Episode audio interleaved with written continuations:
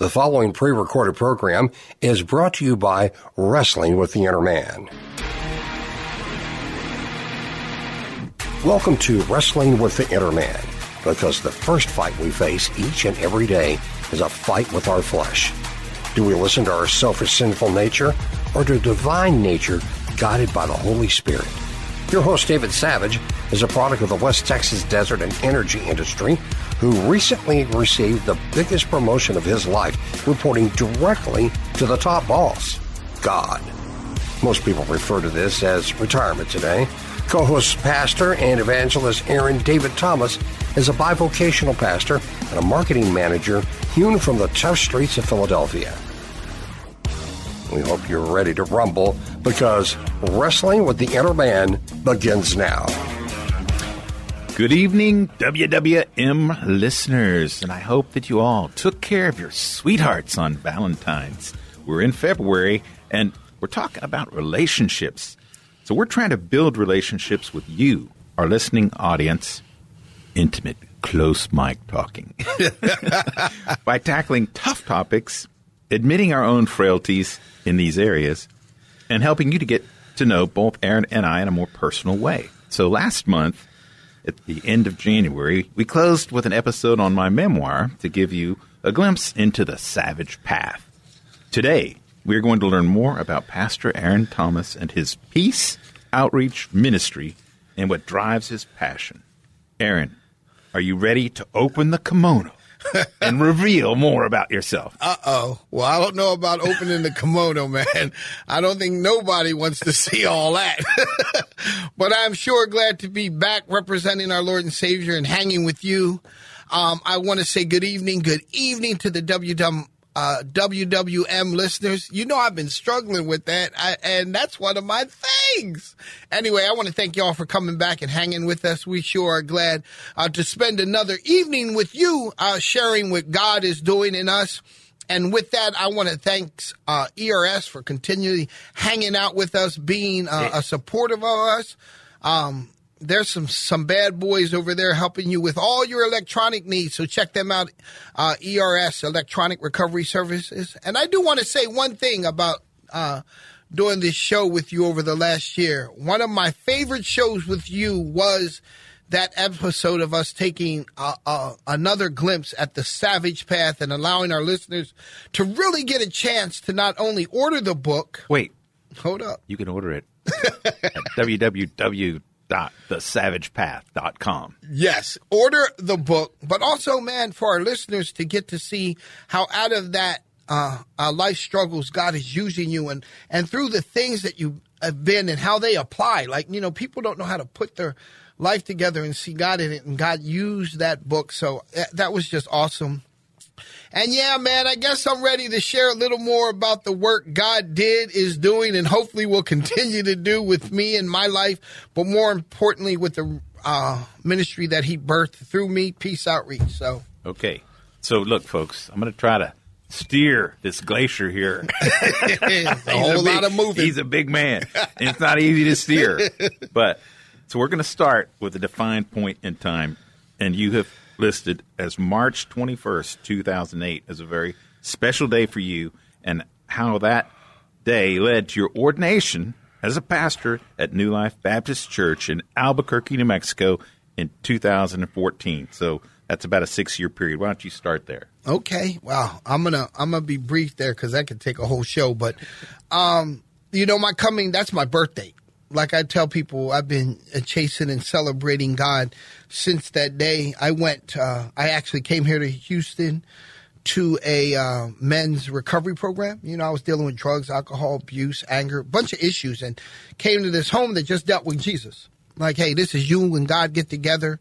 And I came because uh, my lovely bride was like, hey, I'm going to be your wife forever, but I can't walk with you if you don't walk with Jesus. And so I came to Houston to prove that Jesus wasn't real. Period. I mean, that, that sums it up.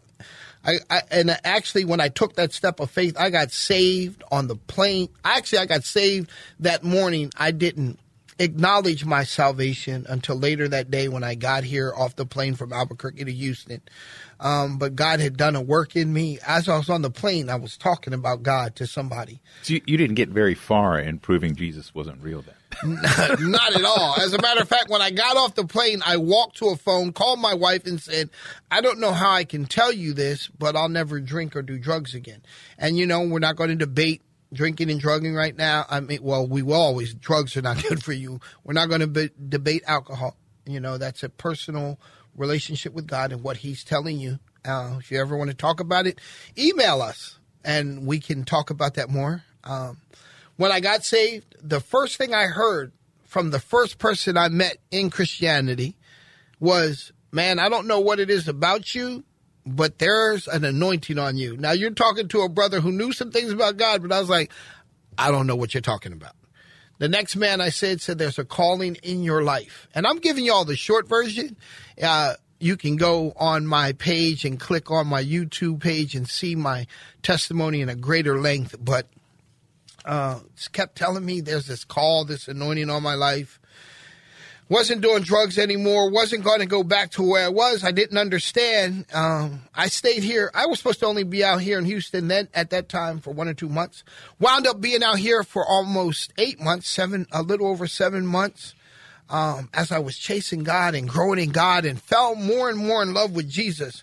Got back to Albuquerque, found a church, kind of uh, didn't want to be affiliated with denominations. You know, I, I found out that that's one of the re- things that separates even Christians. You know, Baptist, mm-hmm. Lutheran, mm-hmm. right? I tell people, you know, I was I was saved in a Pentecostal church, um, trained in a Baptist church, um, grew up in a Baptist church. So I've ha- I, I've experienced God. I'm a Christian period. And I got that. And even in the church that I went that was Baptist, my pastor was like this it's not about your affiliation to any denomination, it's about your relationship with Jesus Christ. And and I want to put that out there. But I got put into a pit program that took was supposed to take three years. Took me five. pit is preacher in training? Uh, pastor in training. Pastor in training. Okay. Pastor in training, yeah. I had to go through a pre pit and then a pit. And it took me about five years um, to get licensed. Hey, uh, Joseph had to go in the pit too. Amen, amen. And and the beauty of that, and we're going to touch on that. I'll tell you about that a little more later. Uh, a little more later. Anyway, uh, about coming out of that pit and God taking the pit up out of me. But um, I got licensed in 2013. Had to write a doctrinal statement before I got ordained because it prepares me for uh, the next level. Been a pastor. Um, for the last 14 what eight years? And um, it's my it's the only thing i ever want to do. Like it's that thing that moves me. God moves me. God excites me. You know they say if you do something you love it's not work. Being working uh, for the lord being in ministry is one of the most amazing things that could ever happen to a person like me. It's true. Let me just tell you folks we had aaron and michelle over to our house we hung out by the pool. We had order for six hours. We had one gear, and you know, I thought it was cool. My wife was like, "Boy, can he talk about something else?" You know? I don't know nothing else, man. Amen. So, Thank you. So, peace, P E A C E, is an acrostic where the letters stand for praying, evangelizing, admonishing Christ eternally. So, how did you and Michelle come up with those words and form the ministry? Okay, that's a great question, man. You know, um, first Peace Outreach Ministry business card that we made, it had my face on it. I don't know. My wife said people will never forget the size of your head. really, like that was the reason. I go. She goes. People remember your face. they they don't remember your name, but like as she goes, honey, you have a very large dome. And I was like, okay, but the first acrostic that we Charlie had, Brown. Yeah, right. wow, these are my friends. Anyway, um, the first acrostic we had it said positive energy always creates excellence in Christ. We ran with that for many years, but as we grew in our, as I grew, and we grew in our relationship and in ministry, we realized that was a more of a young understanding of God and could be considered too worldly and acrostic. You know, you know, people are always like the power, the energy, this, that, and the other. Even though I know I was referencing the Holy Spirit, I didn't want uh, other people might not. Right, right. I get right? it. Yeah. So we changed. So so we changed that. Um, um, about, I guess about five years ago. Wow. I'm, that's crazy. We changed it about five years ago. You know, because I'm not about motivational speaking and positive energies. I'm about the Holy Spirit, uh, creating a relationship in a person with Jesus to bring them to God, intended perfect end. So the, my wife started thinking about what we do and how we work and, and, and she came up with this one, uh, um, uh, praying, you The know, holy because woman. Amen. Because I'm I'm big on Charles Spurgeon said a, a pastor that doesn't pray shouldn't preach, and I'm big on prayer. I, I I love to pray. The Bible says pray without ceasing, and and I and I've grown to understand, and I want you to understand. Prayer is talking to and listening to God, evangelizing, sharing the gospel everywhere you can, whenever you can, for as long as you can. Ergo, the six hour sermon they got when they had me over for dinner. I haven't been invited back since, so I was wondering if maybe. no, I'm kidding. No, we just been busy, but um, admonishing, warning, recommending, counseling, cautioning folks. People don't admonish like this, like, hey, do you know that's considered sin? Right? Yeah, you don't hear people talk about admonishing much. No, no, and and, and, and It's nobody. uncomfortable. It, it very, and and it was never done to me. And I was headed to hell in a handbasket, and nobody that called themselves a Christian cared enough to come and go, "Yo, dude, you need to pump your brakes. You think you're having a good time?" Something I say to people: same thing that makes you smile can make you cry. Be careful, right? That good time was costing me my life. Uh, admonishing Christ, the risen Savior, the second person in the Godhead, the only way to the Father. I tell people The way. Jesus is the only way, that it's the greatest name in heaven and earth. God has exalted Jesus above everything, God the Father, right? And they share this relationship. We can get into that. Email me, get us. We're at Gmail, wrestling with the inner male man at gmail.com. But um eternally, um, that one's easy. Lifting up Christ and God forever, today, tomorrow, and forever. Because today I do it, and if God wakes me up here, I'll do it. But if God wakes me up there, I'm definitely going to do it because I'm having eternity with Him. So uh, uh, the peace that I'm talking about is the peace that surpasses all understanding, the peace that can only come from God, and reaching out to people and giving uh, giving it to them. We formed the ministry out of a desire to share the truth about God to an uninformed, lost, and dark world. Right to me, uh, to help men. It started out with me wanting to help men like me that grew, uh, and then it grew into people. But people struggling with abuse, dysfunction, addiction, uh, uh, imprisoned, uh, not just literal jail, but imprisoned in their heart and mind in spiritual darkness. Like we don't realize that even people that grew up in the church find themselves in this lost world and nobody's reaching out, right?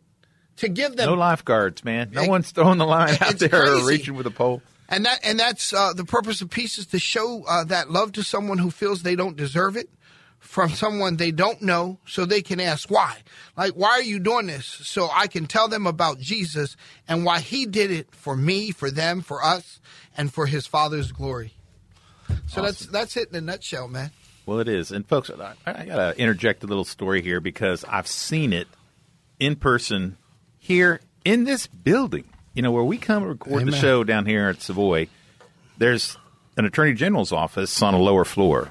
And we come up this elevator, and I had seen this woman who was pretty distressed in the parking lot. And, uh, you know, she was asking where to park, or, you know, and I helped her. And but she wanted to talk more, and I was kind of like trying to make my way in. I, I was polite, answered her question. She's uh, an immigrant, so she was from uh, Latin America somewhere, or Central America, I believe. And then we came and we did our show, and then we get in the elevator and we're heading down, and she gets on the, the elevator with Aaron and I. And this woman is distraught, and Aaron just senses it. He feels it immediately. And just in the elevator, you know, he says, Can we pray with you? And then she breaks down. She's just crying and sobbing, which made me feel very uncomfortable in a small space. You know, like, man, you know, I, what are we going to do? And he steps out of the elevator with her, and then, you know, we go to a more private area of the lobby, and he just holds her, and she just is crying and sobbing, and he prays, and he, you know, he doesn't ask her to uh, reveal what she's upset about. Now she she just start to tell us, but he is there in that moment, you know, in the elevator to stop and feel and sense, you know, what that other person needed. And uh, you know, and I was sitting there. Oh my God! She told us her whole story. I took all the money I had out of my wallet, just gave it to her. but I mean, I've seen this man in action, and, it, and it's genuine, it's real, and it is for the least, lost in the last. So uh, there's a book, you know, that I've been reading, and, and, it's called "The Christian in Complete Armor." In fact, you know, I just finished volume one of three, and here is an excerpt that made me think of you, Aaron.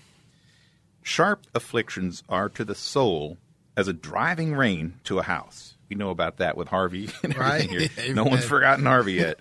We do not notice the leaks in the roof until we hear the drips and watch the puddles form on the floor. When tribulation beats down upon your soul, it soon discloses the weak spots in your graces. This is the reason none are so humble and compassionate toward other aching souls as those who are most acquainted with afflictions.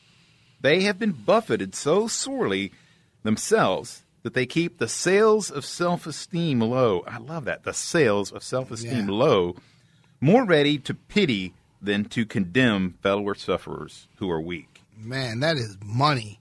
So, would you say that's an accurate description of you? Yeah, man. Uh, truly, after coming to Christ and realizing all that God um, has forgiven, uh, then, today, and through eternity, through my tomorrows, I couldn't help but give back to reach back because God uh, reached out and reached back, like it said, with a pity, not a, a pitiful, like, but a pity, like, man, I know where you're at. Sympathy and empathy. Yeah, I, I, I know that hurt. I know that struggle, you know, whether it's exactly the same. A struggle is a struggle, a hurt is a hurt, you know, and um, so, yeah, and that's why I do, that is exactly why I do it because I don't want any to be lost. I realized that I was, you know, in in Luke chapter seven, it talks about two men that were in debt uh, to a certain money lender.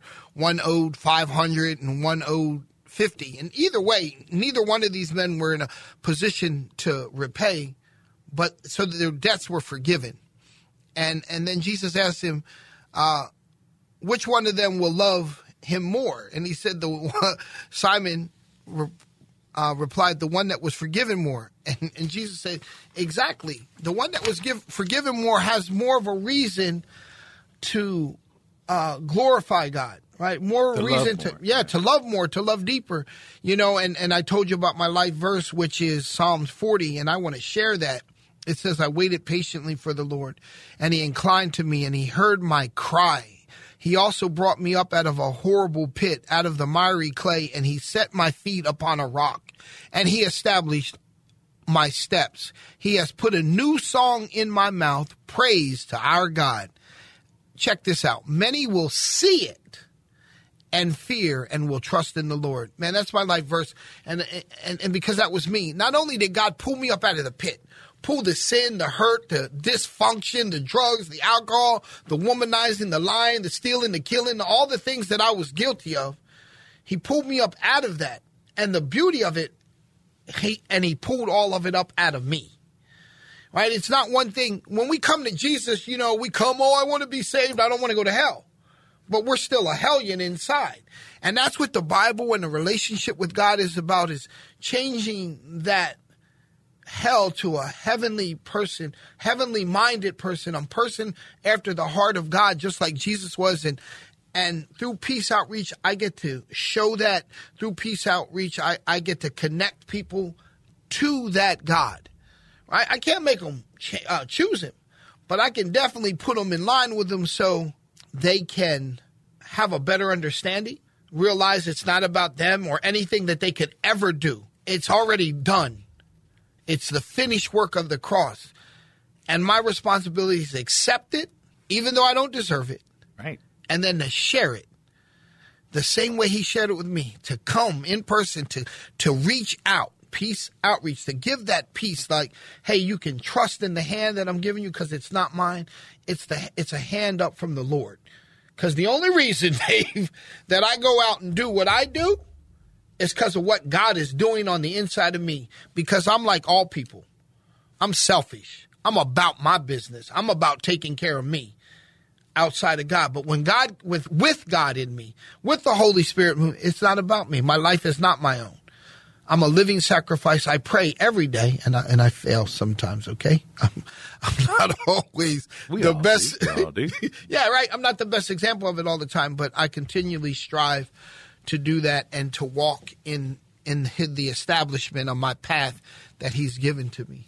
Well, I think you know those who have lived the most sinful life have the greatest testimony because the transformation is so obvious, and and you know you can share that and say, look, I was worse than where you are now. If you're talking to these people that you help uh, living under the bridges and things like that, and so again, I, I commend you for that. You know, um, I'm, I'm also reading another great book that Brian, you know, turned me on to. He's he's got me uh, backed up in my, my reading. You know, Right. But it's called Houses That Change the World: The Return of the House Churches, and I am really captivated by this book. Uh, so I understand that peace outreach began in your house. And tell us more about that and how it has evolved since its inception, and then, if you would, then go into you know what your vision is for the future of your ministry and how wrestling with the inner man fits into that vision. right? How it started, man. That's a great question. Yeah, um, you're right. Peace, Peace Outreach Ministry started in my house. It was uh, uh, with me asking my wife. I told her I want to help other people. I want to bring um, people in the house. She goes, okay, no fear. Like she, no fear. She said, and I asked her, you're not worried. She goes, if God is in the in this and God is running this, plus who you are, I, I'm fine. God bless Michelle. God bless. Exactly, because she said to me, I was waiting for you to do what you're supposed to do. So it got birthed in our house, you know, with us uh, just um, bringing folks in and loving on them in the name of Jesus, providing for their needs, giving them shelter and rest and food and clothes, whatever it was. And then we started partnering with what we continue to do with other Christian ministries to help facilitate the needs of people. Because, you know, it was just me and her.